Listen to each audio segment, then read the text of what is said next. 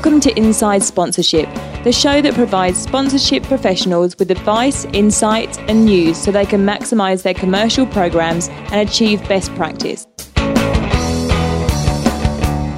Supernova Comic Con and Gaming Expo has been the welcoming home of Australia's pop culture fandom since 2000, a place where fans inspired by imaginary worlds emanating from comics, sci fi, fantasy, anime, gaming, nostalgia, and literature have been able to come together to celebrate. A place to rejoice in cosplay, which is a hybrid of costume, roleplay, and also a place just to express their inner geek and their inner child. What used to be considered nerdy and not really mainstream has well and truly shifted into the spotlight in recent times. Some of that can be attributed to the rise in popularity of esports, which we've covered in depth in two previous episodes, as well as the never ending releases of superhero movies in recent times.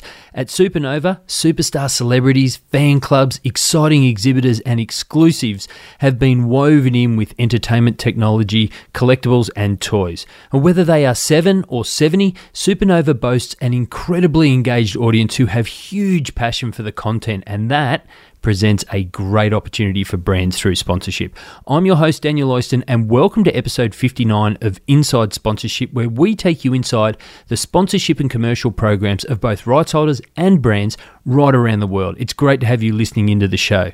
No shout outs this time, which is very sad. So if you're listening and you haven't gotten in touch, be sure to shoot me a message on LinkedIn or email using daniel at sponserve.net. We'd love to hear where you work and what you love about the show.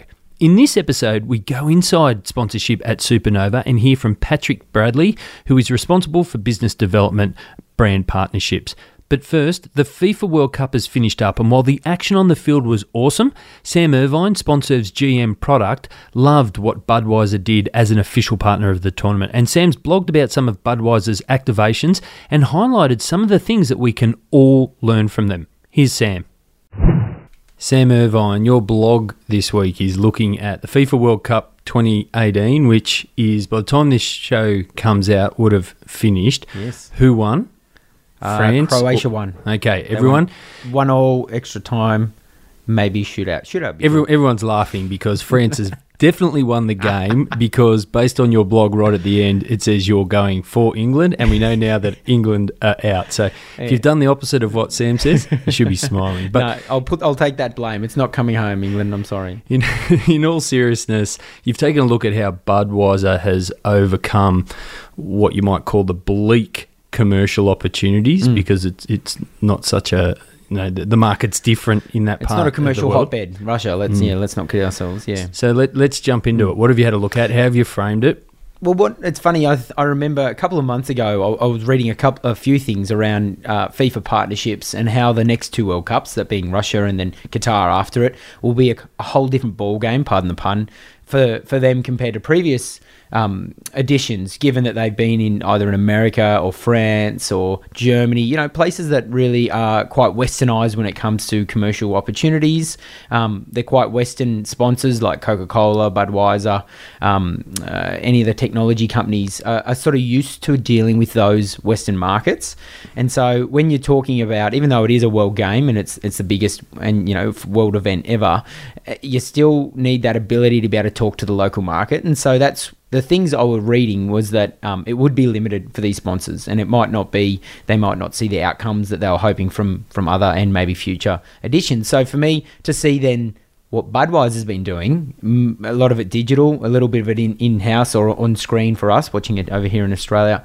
Has, I've been really blown away and they, and really take their hat off. I want to take my hat off to them, and in what they've done. In really, not it doesn't feel like they've sort of taken a step back because it's Russia or because it's a totally different sort of culture over there at all. And and so I had there's about three or four key things that sort of stuck out to me. Yeah, awesome. And we're going to jump in and, and we're going to talk through the different elements of their campaign. And it strikes me as that these days we're very lucky because we've got you know, such access to more digital opportunities so we can extend our reach and our activations outside of an event like this online and reach people instantly right around the mm. world which was you know 30 40 years ago is probably quite hard. Well Yeah. it would have been mm. very hard and, and much more localized campaigns. But we're going to look through a couple of things. There's some awesome videos so people need to head to sponserve.net head to the blog to check out these videos but we think that there's or you think that there's a couple of things in in each video that really highlight what Budweiser have activated and executed well that we can all learn off. Yeah, definitely. And and wouldn't it be great if we all had that, uh, you know, the budget, The budget. And the reach, or if we worked with partners like Budweiser. But for me, they all gave small little lessons that you could take and apply at any level, no matter sort of sort of where you are. So for the first one for me was have a, a global campaign, but create targeted markets as well, or identify and talk to those targeted markets. And for Budweiser and FIFA, this was um, a campaign called Light Up the FIFA World Cup it was based around some cups that eventually light up by noise you make and things like that. But not just the gimmick element. What I really loved is that they created a really big launch campaign that appealed to the whole global market. It wasn't specifically focused on particular nations, ambassadors, or anything like that. It, you could have been a a sports fan of any sport, of any sort of background, and you would have enjoyed their launch. You would have enjoyed the videos and the content that were coming around that global campaign. But then taking that next step and going, all right, now we actually have to speak to the Asian market, to the Australasian market for a wider experience. We also then need to identify South America as a key different market to North America. Now that North America is not in the World Cup, we need to sort of approach it differently. And so that's where I was blown away. Their use of different content, different videos, different ambassadors at that targeted level was where I really um, think we could take lots of lessons out of this. And, so if you bring it back to a local level or even uh, you know national or, or state, to be able to go, all right, we, we want to tell a message that applies to our whole stakeholder base, but then piece out little bits that actually you can talk to individual stakeholders about. I think. Very good. So, so while it's a global partnership, figure out how you can apply it uh, locally while still leveraging, obviously, Yeah. the global. Make it relevant. Sounds difficult, but definitely doable. and like we said, if you've got the budget like Budweiser, you can't miss that opportunity to do that. No, What's the second one? Fan engagement. so the second one for me was fan engagement, but but in public places, right? So not just at games or not just at pre-organized events. Um, and and if this, I just love this video. So as Daniel's already said, jump on it and try and, and have a look too. But just for those listening in the uh, audio format at the moment, there's a, a little video where there's a vending machine in a number of public spaces, not just in an Asian country or a South American, but probably ten different or uh, you know um, countries there where you would go up and you, you go to get a beer from this uh, you know, vending machine, but it would ask you to cheer, and the louder you cheered, the more likely you were to get a beer. But And not if you didn't that, cheer, you got feedback that it wasn't good enough, yeah, right? you did, yeah, exactly. So that worked in both both uh, directions. But those that actually showed some passion, showed you know more than just the cheering ability, were, got given free tickets to the World Cup, and then their reaction was just so infectious. The some of the tears, some of the over overwhelming joy that they had from that experience. And some of it could well have been staged. Who knows? The production values were amazing, Hmm. but the number of people in the background videoing at Yes. the time, just the random public capturing that, that would have been then on shared by them was just would have been mental. So they're standing in front of a vending machine. They're going to cheer maybe like a goal's just been scored. So we're very excited about this part of the interview, listeners, because Sam is now going to demonstrate how he would no have way. cheered in, in front of the vending machine. No? No way. Okay, that's unfortunate. Very disappointing for our listeners. We uh, th- and so what we've seen then though is that ability to to create your own content and to do it in a public space though where that organic content is almost even more valuable. Infectious. Yeah. And then other people mm. come up, they Yeah. cheer. Why are you doing it? Mm. Let's make sure we look this up online. Yeah. Let's Yeah. share it. Let's mm. have a discussion. Yep, very No, cool. exactly. And really coolly, you also, I assume you also got a beer or you get a beer out of this vending machine. It's not just giving World Cup bonus. tickets, but didn't actually, I don't think that video actually showed anybody drinking the beer. No, no. But They're quite careful with that. I think hmm. they and and so what I really think as as a general rights holder or a brand at, at different levels, the part we can take out of that public activations are done all the time everywhere, right? And it's probably not the first surprise and delight you've ever seen, but the way they did it around different regions, um, you know, different outcomes, being able to utilize that public to on sell that, really, I think as a local rights holder or brand, that whole surprise and delight is totally invaluable. Mm, I, I was just going to make the point that they probably engaged with the product and had a beer and stuff, and then I just realised it was in a public place, right? So you probably don't want the the twelve year olds going up and cheering for a Who knows? South America, anything goes. Yeah, so. very good. Number three, For me, this is a really big one too around leveraging current fans.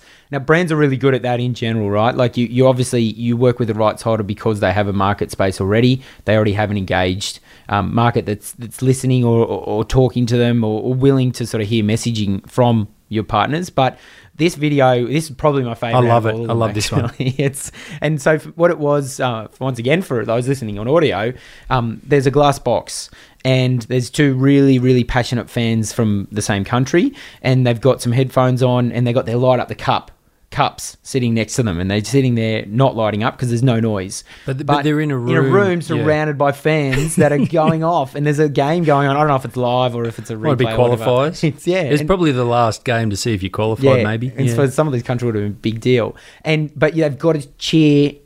No, they don't can't cheer. They've got to cheer quietly for mm. you know the part. Can't make any sound whatsoever. So they're trying to give high fives that are really soft, and they're just they're jumping around the room, but keeping their like holding their breath, and, it, and it's just so engaged because you put yourself as an avid fan my, myself, you put yourself in that situation. How long would you have lasted?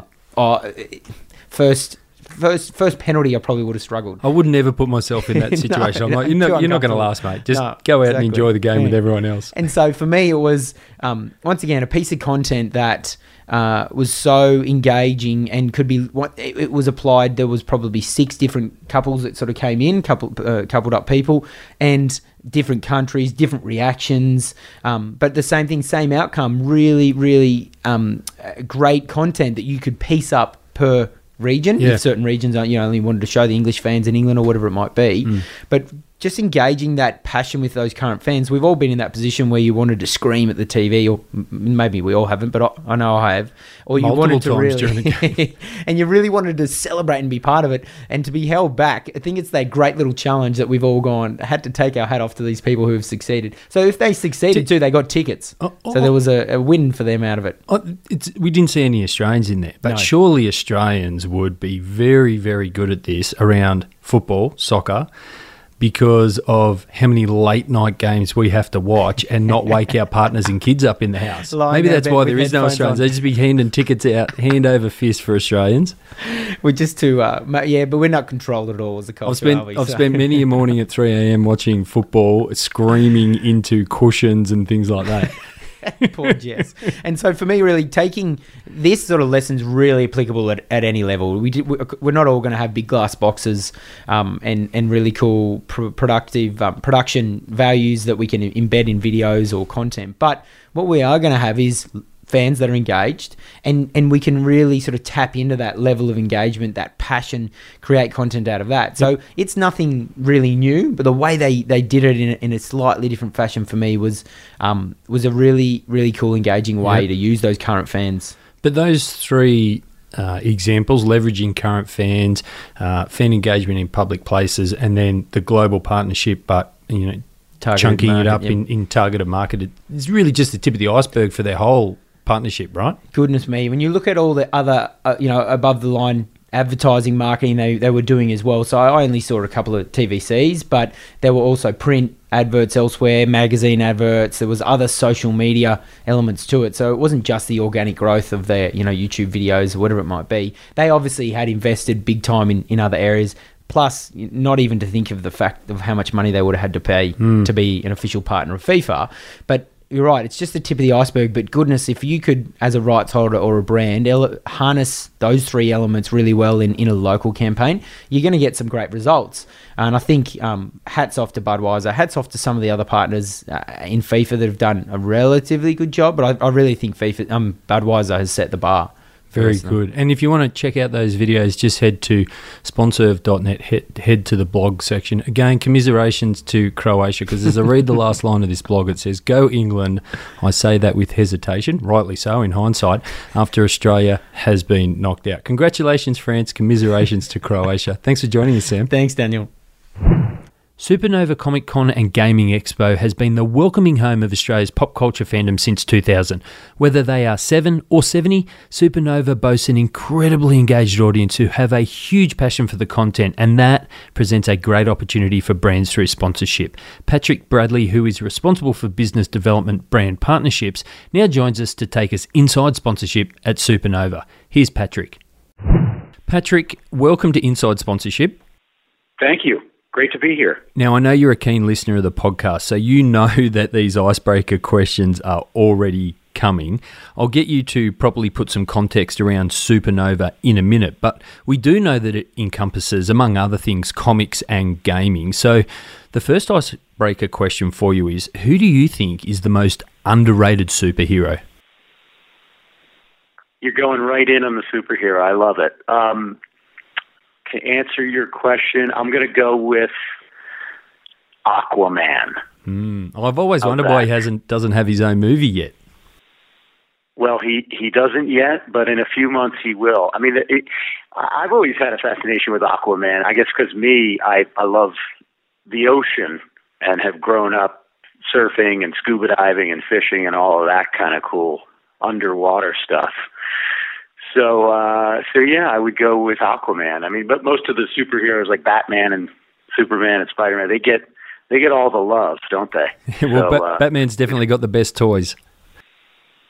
He's got some great toys, yes. So we'll see what comes out with this new movie coming out. Did you know that there's an Aquaman film? Jason Momoa is the star. It's coming out later this year, so it should be pretty darn cool. Excellent, outstanding. And as I mentioned, Supernova also encompasses gaming. So the second icebreaker question for you is what was the first ever video game you remember playing?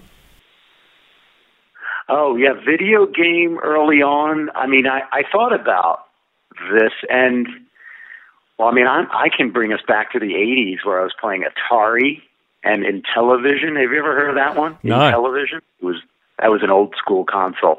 Um, so yeah, those are some of the you know in my parents' basement kind of uh, you know uh, gaming experiences back in Philadelphia or what I like to call Philly if you're from there, uh, in in the U.S. And so anyway, had some of those, and then one thing I think the first time I actually got sort of an experience about a gaming addiction where you you can't wait to get home from work or school or whatever and get to it was in the 90s using a PC a game that some of your listeners right, might remember called Myst which was kind of like a role playing game and you know, for those of us out there who geeked out on Myst, you kept your own little journal and unlocked clues, and it was uh, it was pretty intensive.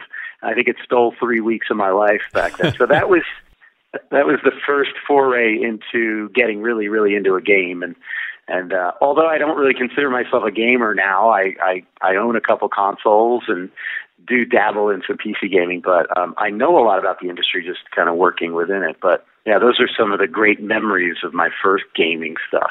Very good. Now, Patrick, what's been your journey so far to leading up to your current role? It's been eye opening in a lot of ways. I mean, I, I I've had a couple of lives, I like to call them, in business prior to Supernova. I've worked in uh, most recently the same industry in the United States, which kind of is how I, I cut my teeth on the mass ticketed event production and experiential marketing world. So I came to Supernova uh, with a pretty robust bag of, of tools from, from that. Uh, I met the founder of Supernova through a trusted friend uh, who was in business with him at the time, and, and we quickly hit it off. So, uh, you know, he, he took a risk on me in a lot of ways, especially being primarily based in the U.S. And, uh, you know, you know, I was brought on to positively affect the business in a few key kind of revenue generating ways.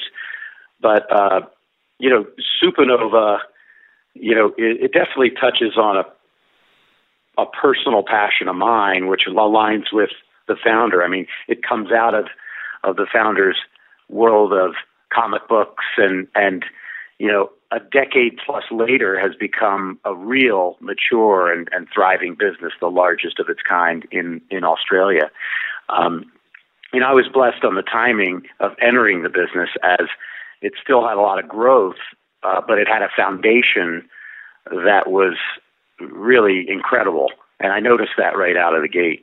So, uh, you know, I quickly identified a couple areas where I can make an Im- impact and sort of an instant impact, specifically building the whole brand sponsorship practice uh, that took what was already there uh, and the national footprint, a passionate audience, a nice little digital platform, and, and the core business of the six city major live event tour um, that brings out fans of you know all ages for an experience of their life or certainly an experience of the month and package it all up for brands and agencies to be able to understand and embrace um, so it was really kind of a great raw group of assets that I could play with when I got to the company, which is now about two years ago.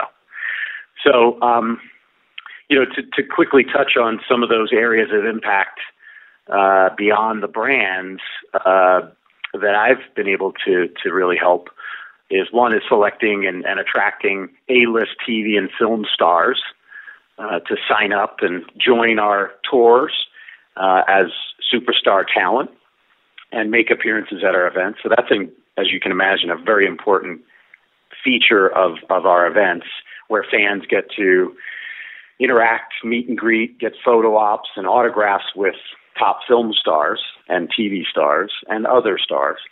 Um, so I've been really able to, to, to bring in some great talent there, talent like Chris Hemsworth, an Aussie boy who who uh, you know had his first time ever appearance at a at a show like ours uh, at Supernova. Guys like David Boreanaz from Buffy and Bones and you know some of those TV properties, and just recently a guy Stephen Amell who was huge with our audience, who's the star of a TV show called Arrow. Um, so so that's been another way I've helped impact the business, and you know the last thing I'll mention is beyond our Supernova tour, which is really the core of our business, the six city tour, we also have a thriving event services group and practice where we'll help other intellectual property, oftentimes from other areas of the world, activate their experience in Australia, something we've done successfully recently with a US based YouTube content studio uh, that we've done a couple years of events with them. So you know, the Supernova business is really got a lot of growth ahead, and I'm I'm happy to be a part. And can you share some of the, the, the numbers and the stats around the tour? You mentioned six cities, so there's there's six sort of dates that are that, that are little blocks. But what are some of the other numbers and stats around audiences and, and things like that that you can share with us? Sure, absolutely. Um, you know, I mean, we could talk about some of the specifics of the events um, and some of the numbers. So, like, you know, real quickly, I mentioned the six events, but also let's talk about the the type of and the sizes of the audience. So, Sydney, our Sydney show is the largest attended on the tour, and, and we're expecting our next uh, Sydney event will do forty five thousand plus in attendance. That's one show. So for instance, over the entire 2019 six show tour, we would anticipate over 200,000 fans through the doors of our live events. The, the company grew out of being a live event company, so that's still really the core asset of the business and one of the main ways brands are working with us. Um, so we're the largest tour in, in the country, in the industry, uh, with the six shows. And then, you know, some of the specifics around, you know, stats around the audience, I'm sure you'd love to also know, for instance, um, the, the gender breakdown might surprise some people. We're 51% male, 49% female. Um, you know, and that's even changed over the last five years, actually. Um, but you'd think it would be much heavier male audience coming out of the whole geek pop culture uh, but but really, it's trended almost 50-50 male female. Also, um, some of the other things about the audience age breakdown would be almost 70% in the sweet spot of that 18 to 45 year old uh, audience, with um, 57% 18 to 34 year olds, which, uh, as we both know, are both key demographic sweet spots.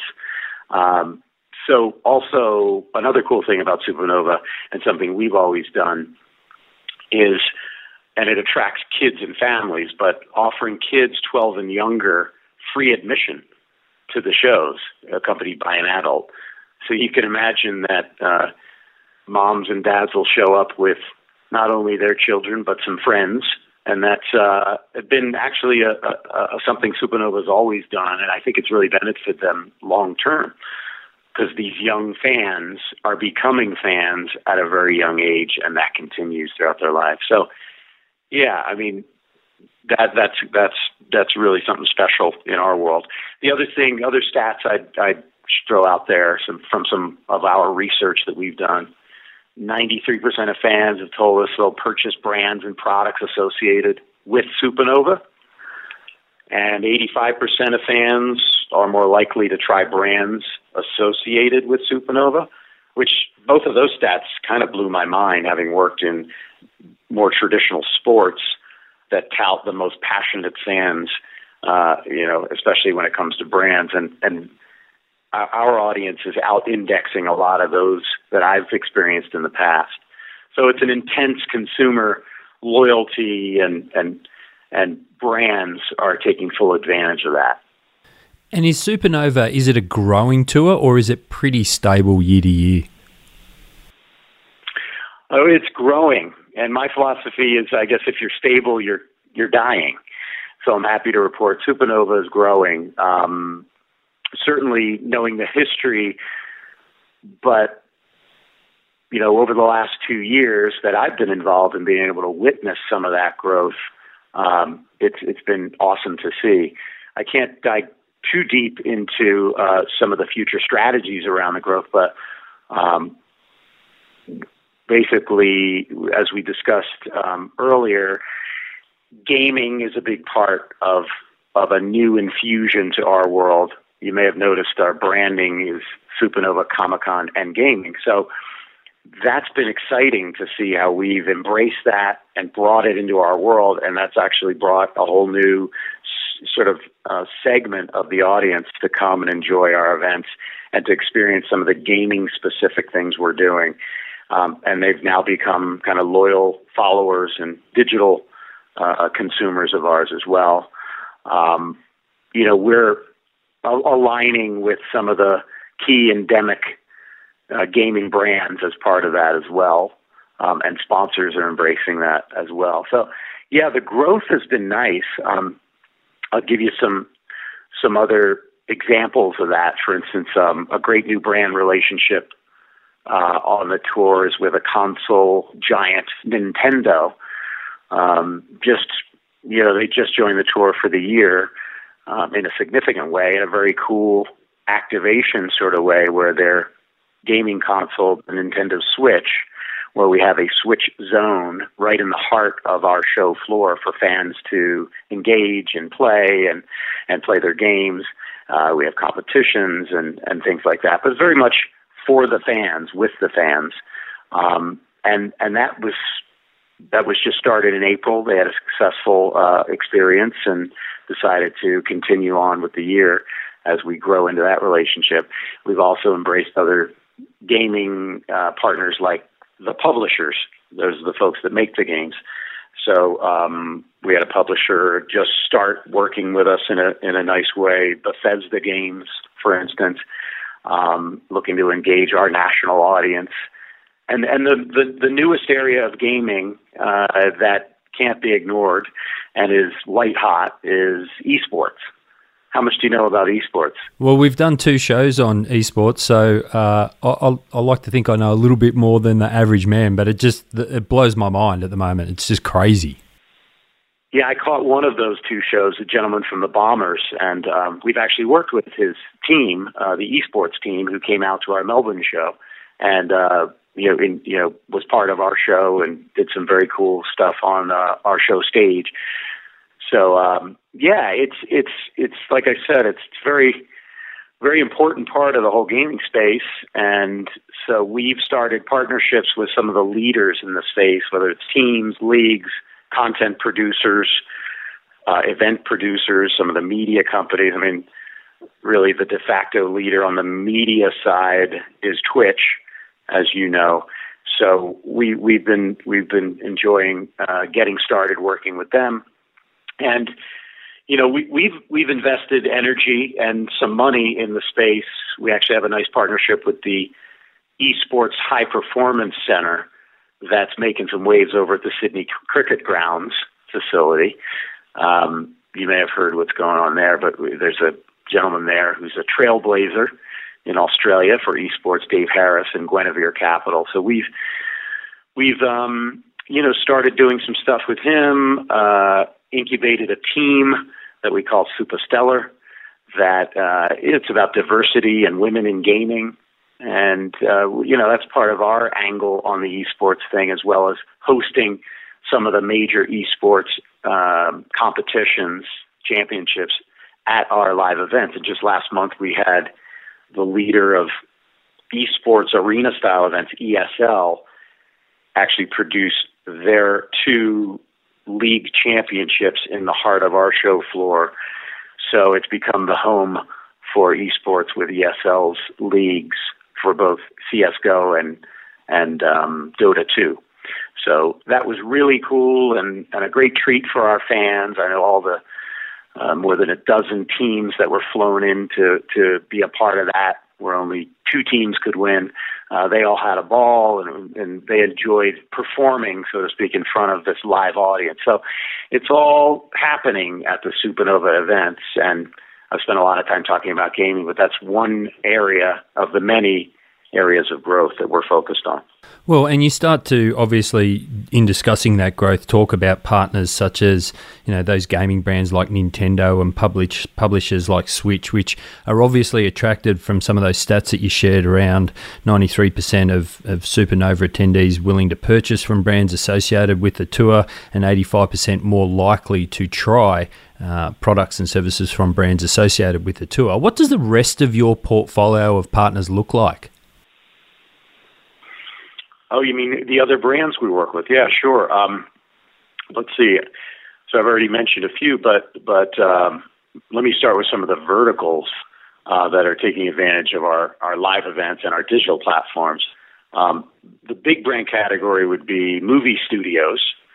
That's sort of an, an obvious one potentially, but um, that are looking to launch their new theatrical releases. So we work with really all of the studios. Um, studios like Universal, who just did a very cool both online, you know, digital campaign and an on-site VR experience for fans related to the new Jurassic World movie that just eclipsed one billion dollars worldwide, and and Australia being a key, actually overperforming market for for that title for Universal and Supernova was really one of the key launch partners for the film. So the movie studio category with uh, you know with Universal and Sony and Roadshow and Disney Marvel and and more. Also the TV streaming, uh, obviously TV properties, um, but also the new world of streaming content is is just blowing up, and we've been working with Stan, you know, the Aussie streaming service for for a while.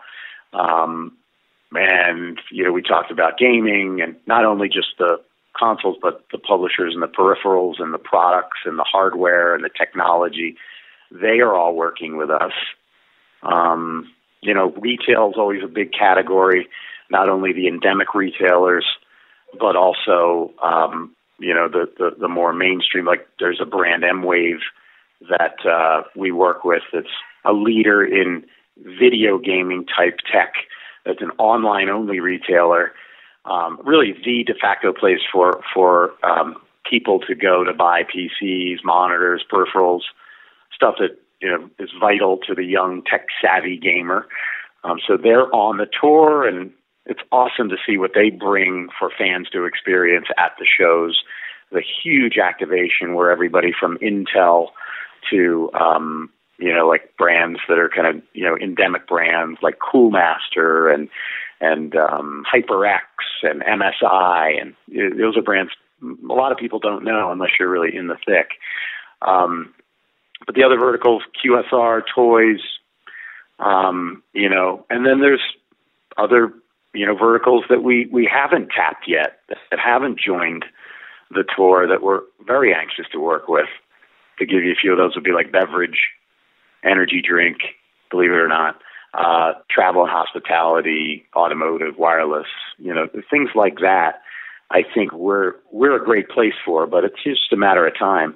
You know, in a sense, I came in to what was really a blank canvas in a lot of ways, um, and and really had to kind of package it up to translate to the to the brand decision makers and the agencies, and we're there now. So now it's just a matter of uh, either us finding them or vice versa, which both are happening. Now, you're a self described part time Aussie, splitting your time between the US and obviously Australia. How much of a challenge is that? Yeah, I'm.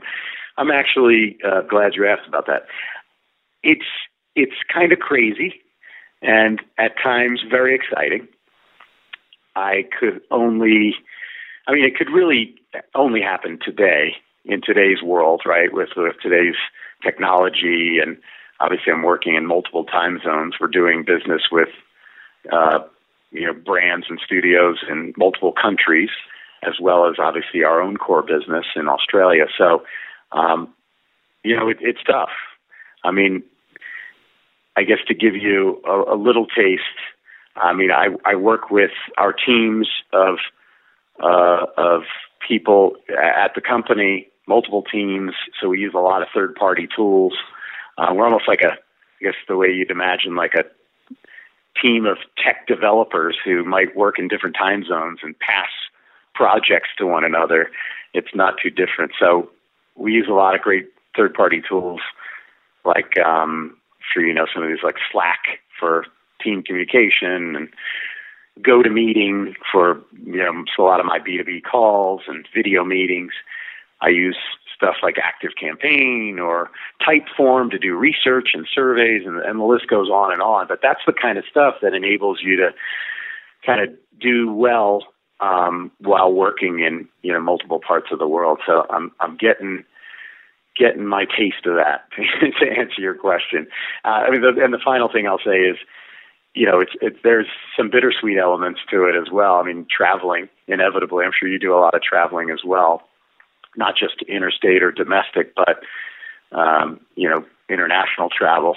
There's a lot of away time. I've got a wife and two great little girls, so you know, to take time away from them is is, is always a challenge. But um, you know, at the at the same time, I've kind of cut my teeth in business on traveling and doing business in multiple cities, and and really, you know, being able to learn the the whole APAC region has been awesome for me. And through Supernova, I'm able to do that, and, and I've forged some of the most amazing relationships um, in the region because of that. So it's uh, yeah, I mean it's it's it's almost all positive, and you're right. Um, I do consider myself a part-time Aussie, doing five to six trips a year minimum, and oftentimes for weeks at a time. Now, Supernova is very much focused on pop culture. How does Supernova identify what content is appropriate for inclusion in the events, or for want of a better word, falls within the scope of what Supernova is all about? Well, in some ways, it's pretty similar to like categories of of uh, media and entertainment that we that we choose to exhibit at the shows. But ultimately, as far as like what content is appropriate, um, you know, our brand stands for all things movies, TV, comics, toys, collectibles, um, anime and sci-fi and fantasy, games, as we talked about wrestling, uh, cosplay. Um, for those of your listeners who don't know what cosplay is, it's sort of the art of dress up, which our fans, some of them take very seriously. if you've ever walked around uh, uh, one of our shows, you'd see amazing studio quality co- costumes uh, that people on their own creatively make, oftentimes in their garage or home studio.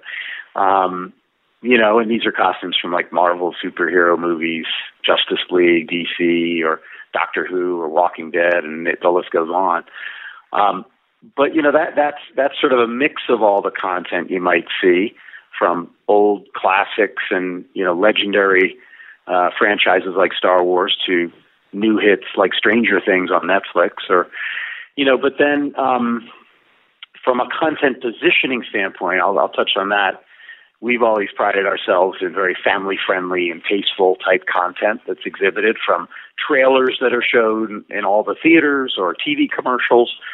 Will will all be on brand as well as um you know we do a lot of original content at the shows in multiple theaters. So from a live event standpoint we'll if there's PG or M rated content we'll make sure it's uh, done in a, in a way where it's sort of, you know, appropriate, whether it's off the show floor in a theater um, with designated notifications and things like that. So, um, family friendly from a content uh, brand perspective, and you know, I, I mentioned all the kind of genres of content that you'd see in the mix around our both events and digital as well.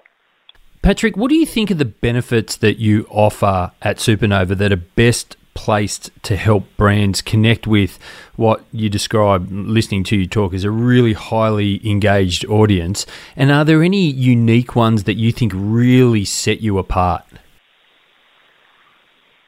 Having worked in digital media tr- and traditional media, TV, film, print, and now live events, um, I've had a lot of exposure where we are now in consumer marketing. With the information age like fully in bloom, it brings awesome ways to get your impressions in front of consumers. But more and more, I think marketers are realizing that the real life in person experience, you know, has to be a part of of your mix, and it's always going to trump a digital impression, if you will, that life, real life, tangible experience. So at Supernova, we're we're all about we offer all of it, really. I mean, we come from the live event experience, and now we've wrapped a digital communication set around it as well. So, um, you know, we, we have digital impressions and fan engagement through web-based takeovers and content and other kind of more traditional like EDM, and uh, we're rolling out a mobile app and uh, a new kind of fan engagement mobile app, and the ability to produce low-cost short form content, um, sometimes even tied to like celebrities and things like that. I mean, social media, online contesting, all that kind of stuff. Um, you know, where brands can work with us if they want to choose just a purely digital side or both digital and ad event. I mean, sometimes, you know, due to the timing of a launch, um, it doesn't sync with one of our events where it could be purely digital. Um, so, so those are sort of more, I guess, the more traditional ways, with hopefully our secret sauce in there as well. Um, and then, obviously, trying to prescribe a holistic approach where digital engagement is paid off at the live events, where one feeds another. That's part of, I think, a unique play. Obviously, for us to be strong in both live events, experiential, as well as digital um, you know, around the data. That's that's what I think we're growing to be more and more. Um, I'll give you an example. We just completed a, a pretty robust campaign with Madame Tussauds Sydney, uh, in which they were launching a brand new Justice League experience at their Darling Harbour location. So we were an obvious fit and it, I think it quickly became clear to them the perfect launch partner for this new Justice League, they call it a call for heroes experience at the museum.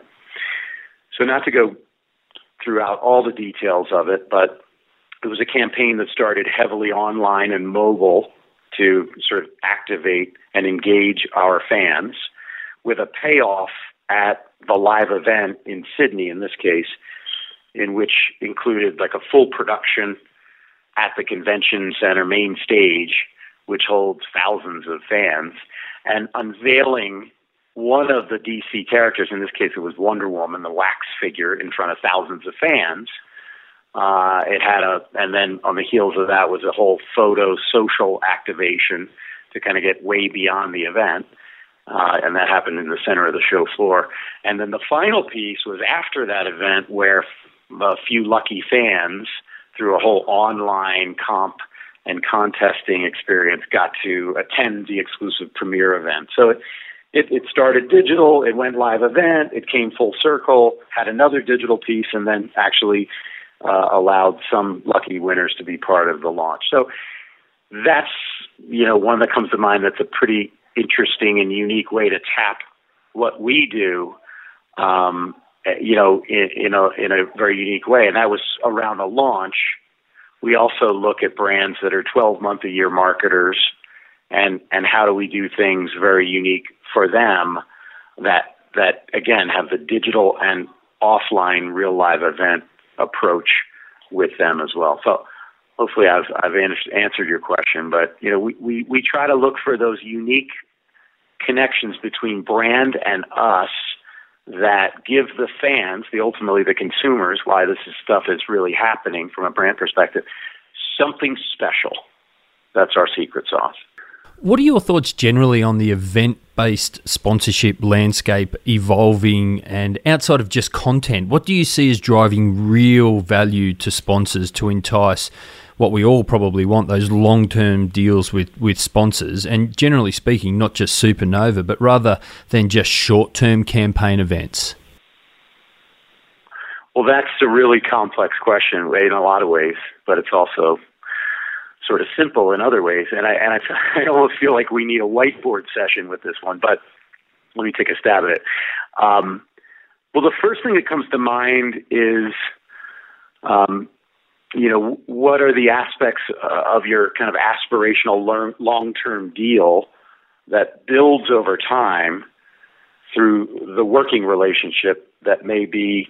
I, I think the one thing to look at is how is it defensible, and certainly uh, would have some pain points to walk away from, right? So if you start engaging with a brand and a campaign, uh, you know, especially one that that's a year long campaign, how are you working with them to be a real partner, not just a place to buy spots and dots, but to really make an effect? And then, and then how are you working with them to, in a sense, be somewhat immovable, right, or, really important to their mix?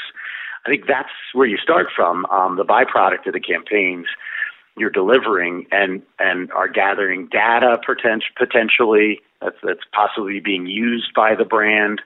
Um, are you doing research programs with them on top of the campaign to prove the value of you working together?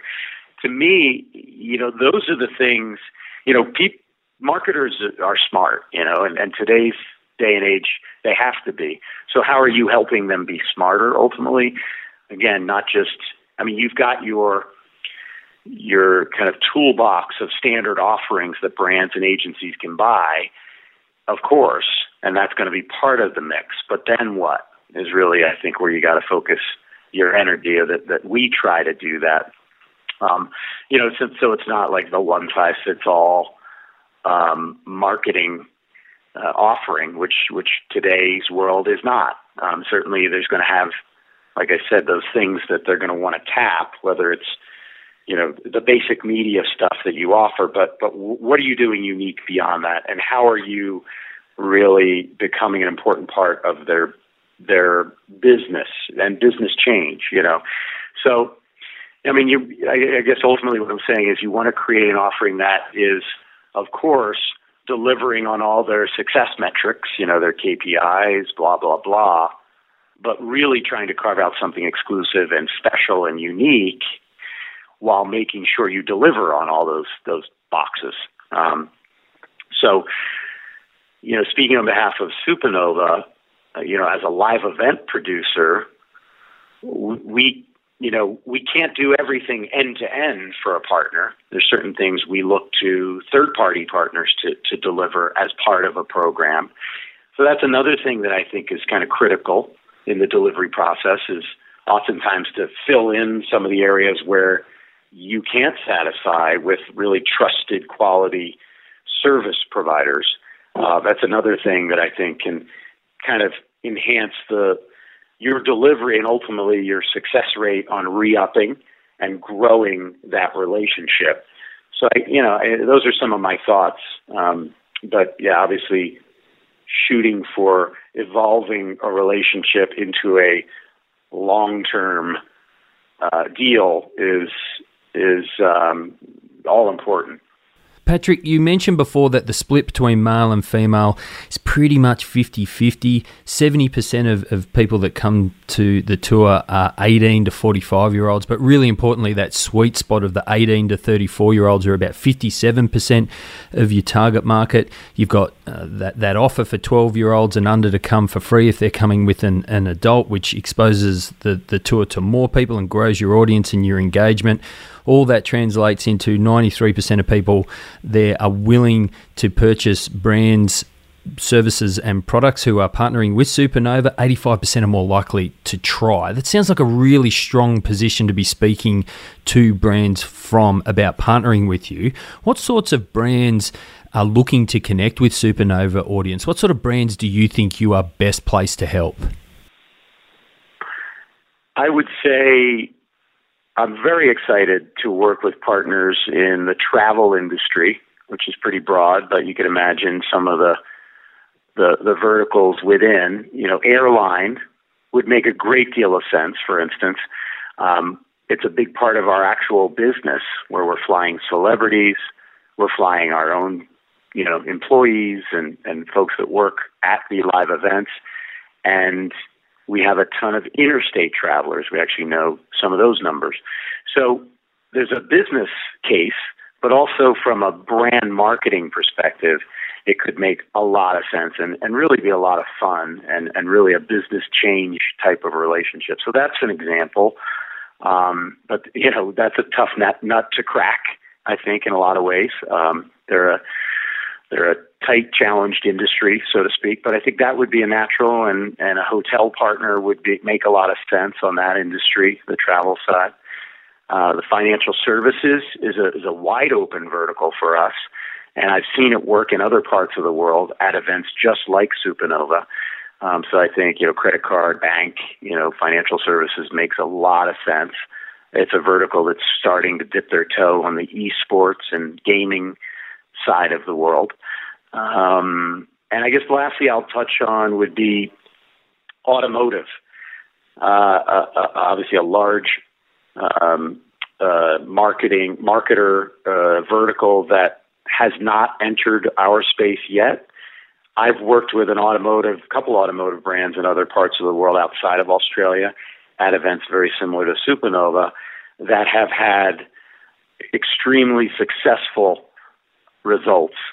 So I think that's a natural, um, you know, to bring in the right automotive and brand within uh, to be a first mover uh, on the Supernova tour makes a lot of sense as well. So those are some verticals that I'm excited to to start to to have dialogue with and and teach them a little bit about about our world and have them start and learn and grow let's flip it for a second. Let's. I, I want to help brands understand the role that that they can play. Let's say I'm a brand in one of those verticals that you just described. Um, you feel as though we could align well with Supernova in a specific way. What does that look like? All sponsors ultimately, the end goal is usually to impact their bottom line, but there can be a number of steps that you execute and activate to get to that. What would my objectives generally look like? Is it just generating sales directly from the event? Is it just engaging? Is it building my audience? What would my objectives look like? Sure. I mean, it, it's going to be a it's going to be an objective set that's specific to that vertical, that type of company, and and and certainly, you know, what they're trying to get out of it. You mentioned uh, direct to consumer sales. That could be a part of it. If I'm a toy company, not only do I want to showcase my products and put products in the hands of uh, potentially young consumers, uh, then I'd want to give moms and dads a chance to potentially purchase the product there. So there's a retail component. The challenges with that industry, as some of your listeners I'm sure know, is you know the the toy manufacturers aren't selling direct, right? They're going through either the big chain retailers or online retailers, or so you have to then connect the dots, right? If that's an agenda point that they not only want to showcase and market, but they want to sell direct there's two players in the mix, right? So you need a, a, a toy company, the marketer themselves, and then you need a retail partner to transact because um, it's you know that that's that's just the way the industry rolls. So if that's the case, I'll, I'll approach both, and we'll have the marketing team at the brand generate the experiential budget and and and result, and then we'll have the retailer, you know, if you've ever seen the documentary Exit Through the Gift Shop, they'll be there to then be the the uh, retail partner on site to make that transaction. So, you know that that's just one specific example. Every industry is going to have their own set of challenges that you need to to address, but um, you know a lot of marketers are there to do what do what that says, which is market the product, generate awareness, excitement, so that people leave and either have given us their data or given the brand their data to re to start a digital relationship and or you know they leave with an experience that then translates into uh, some transaction in the future. Much like i talked about earlier with universal's jurassic park or jurassic world activation which was a vr immersive experience that drove excitement to put butts in seats two weeks later so, Patrick, considering your audience, we've spoken about it a couple of times those sweet spots of 18 to 45 year olds, 70%, 57% are 18 to 34 year olds. You've got a pretty even split with male and female. Considering your audience, do you see yourself as having any direct competitors in the sponsorship space like a football team or other sports teams would have other teams and other sports they compete with because your their audience demographics are so similar? Do you have competitors that have really similar demographics that you think you compete head to head with in the sponsorship space?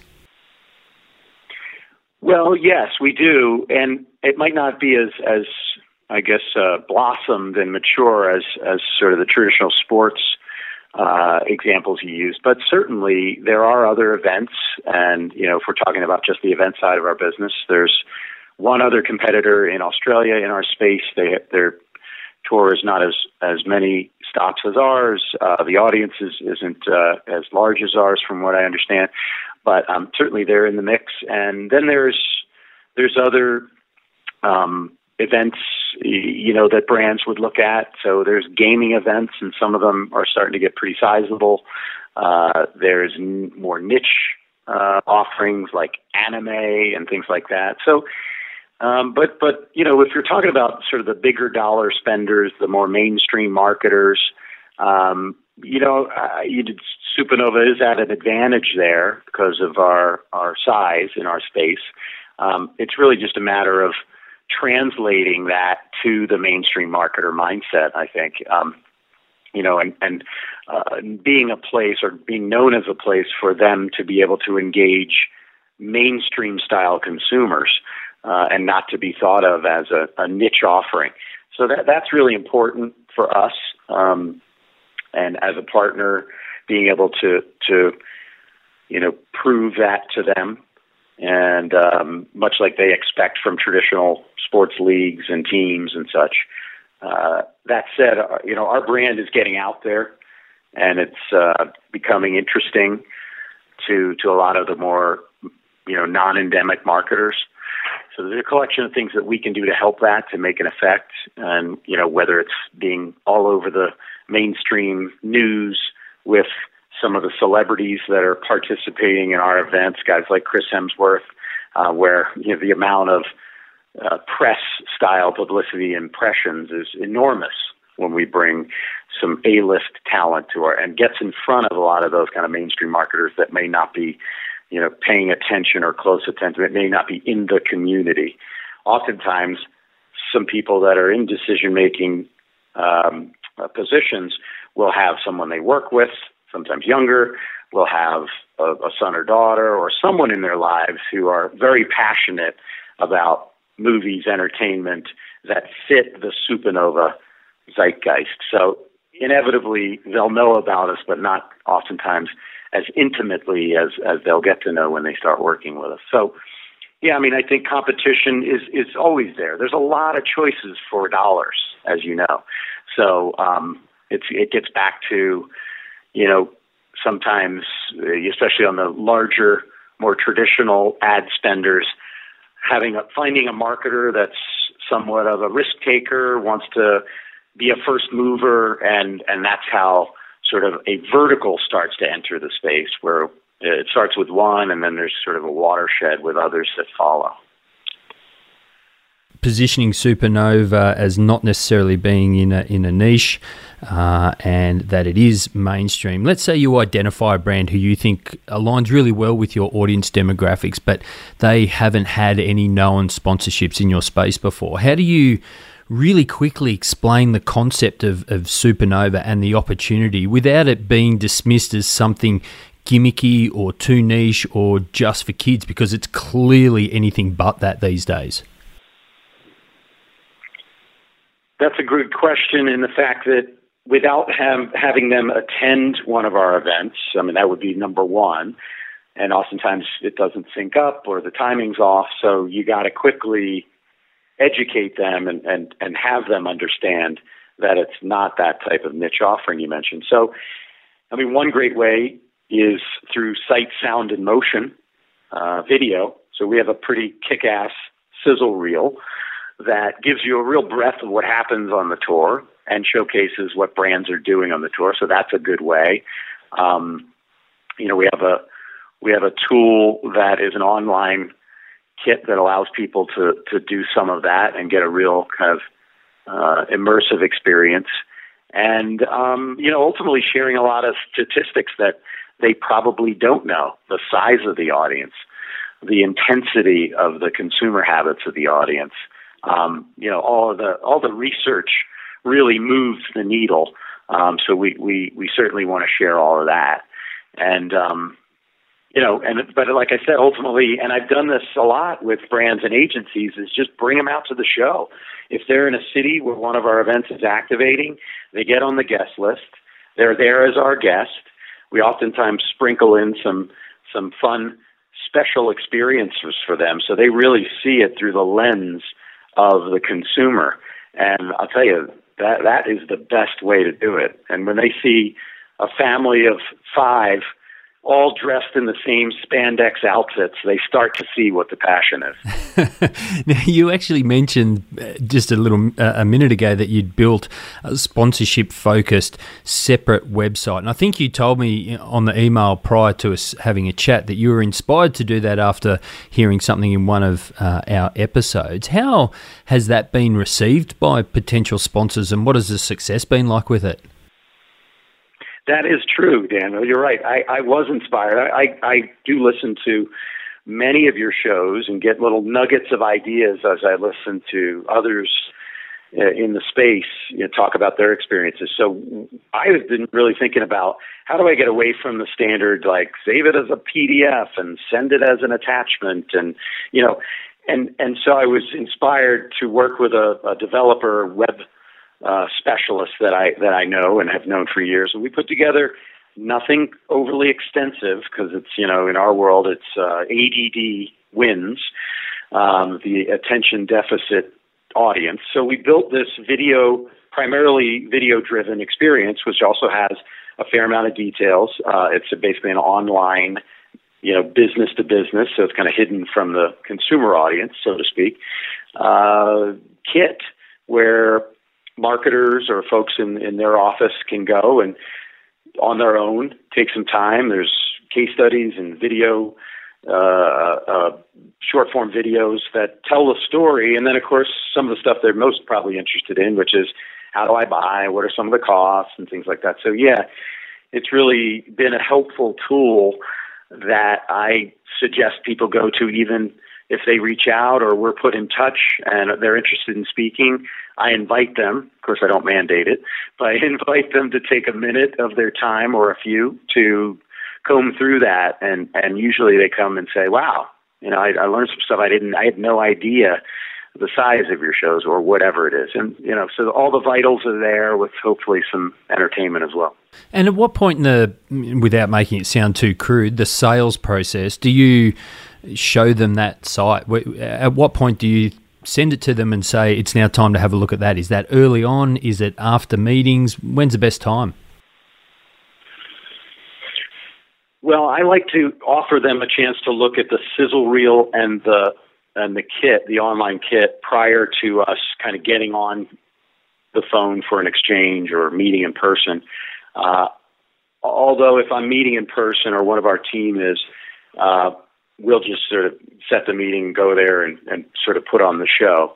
Um, but you know, the, the, there's a process that we like to keep, but again, that varies depending on how it comes in and and and what's what's the the the interest level and how much do they know about us and things like that. But you know, I mentioned a couple of the things, and then the other would be we'll often craft a discovery series of questions to either take them through, which is usually you know more beneficial to them and their time, or send to them prior to the call if they're farther down the the the, the funnel, if you will.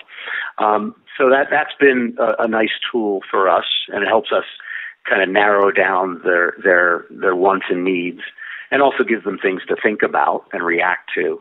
Because uh, what we'll find is a lot of of um, you know folks on the marketing side will come in. They don't know everything we know about our business. We always have to remember that. We have to kind of spoon feed certain things and and pretend that they they they don't have all the knowledge we have. Certainly, because they don't. So these are some of the tools that help us to do that, and also kind of you know walk them through the process, which I think they appreciate. So that's them getting into business with us. Once they get into business with us, that's when the other sales side of the process uh, begins about how to keep them and keep them happy and grow it.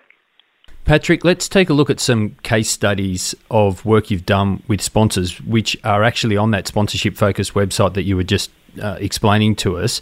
You've got Nerf, Mwave, Sony, and Twitch as case studies. Let's take a look at Mwave. What were the objectives of Mwave? What did they want to achieve? How did they activate their sponsorship? And what did the success look like that they enjoyed? I'd love to answer that. I, I would say also, Daniel, is we should um, offer up the, the site I mentioned on the prior question. I forgot to give the URL in case people wanted to ch- take a look.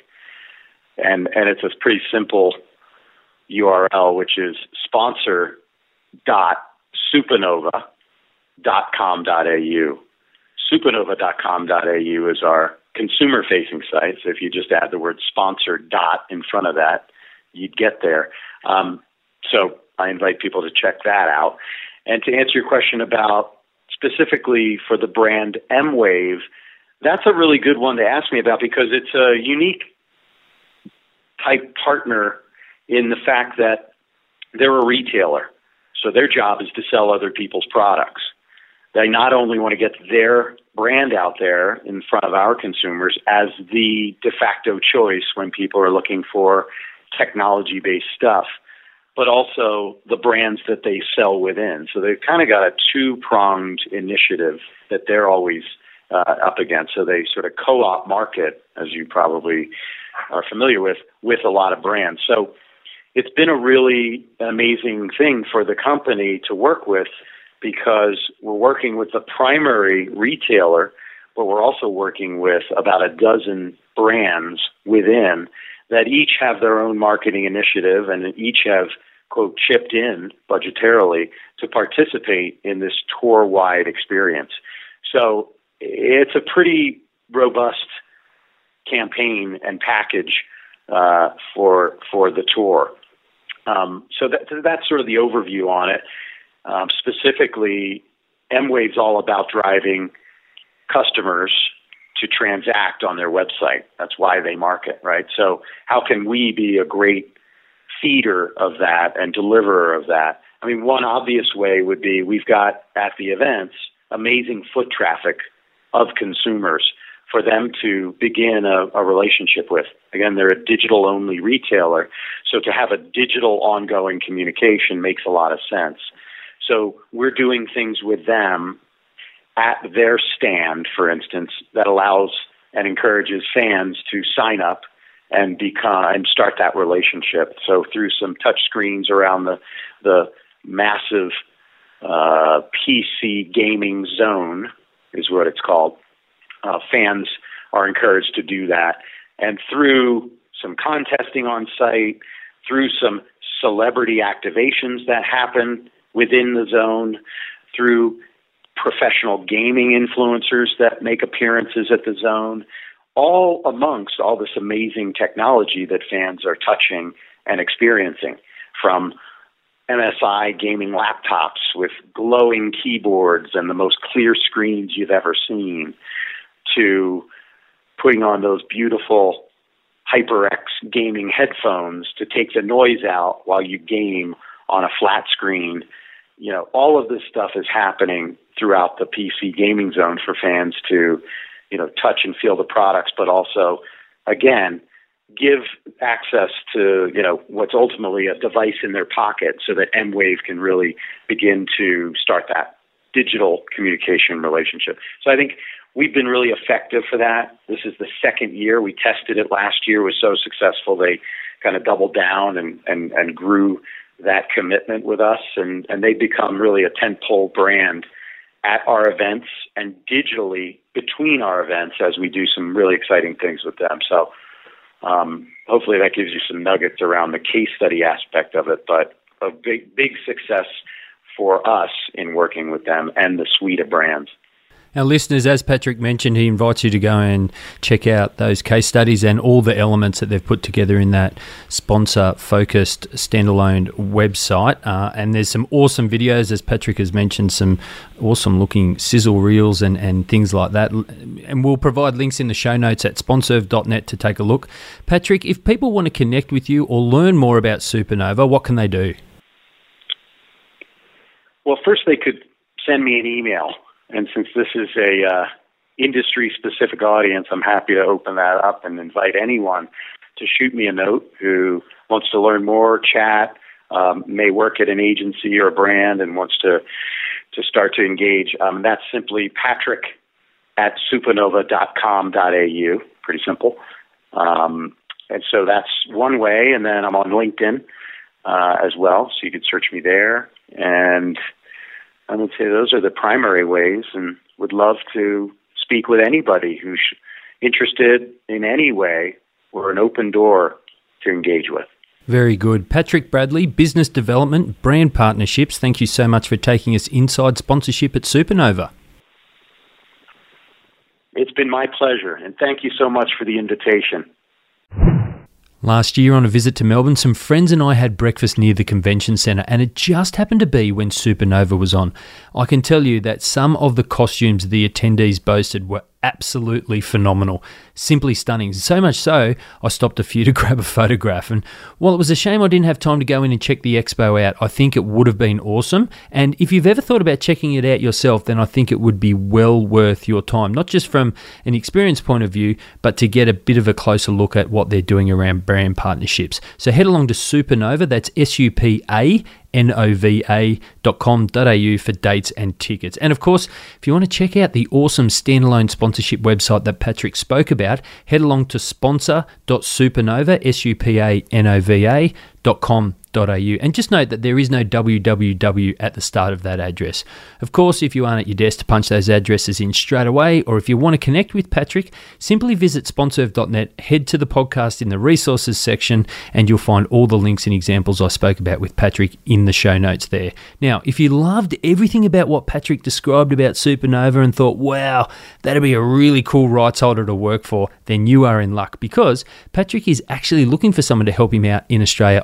on the sponsorship sales front. So if that sounds of interest, be sure to connect with Patrick or you can just drop me an email and I'll make an intro for you. Also, don't forget, if you'd like a shout out, just get in contact and I'll make that happen as well. We'd love to hear from you.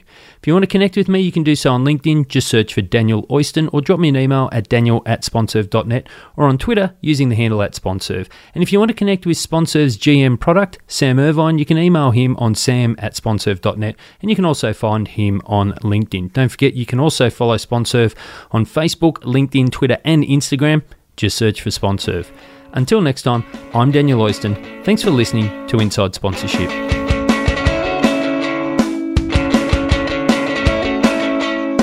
Thanks for listening to the show. For more episodes, blogs, and resources, head to sponserve.net or search for Sponserve on Facebook, Twitter, or LinkedIn.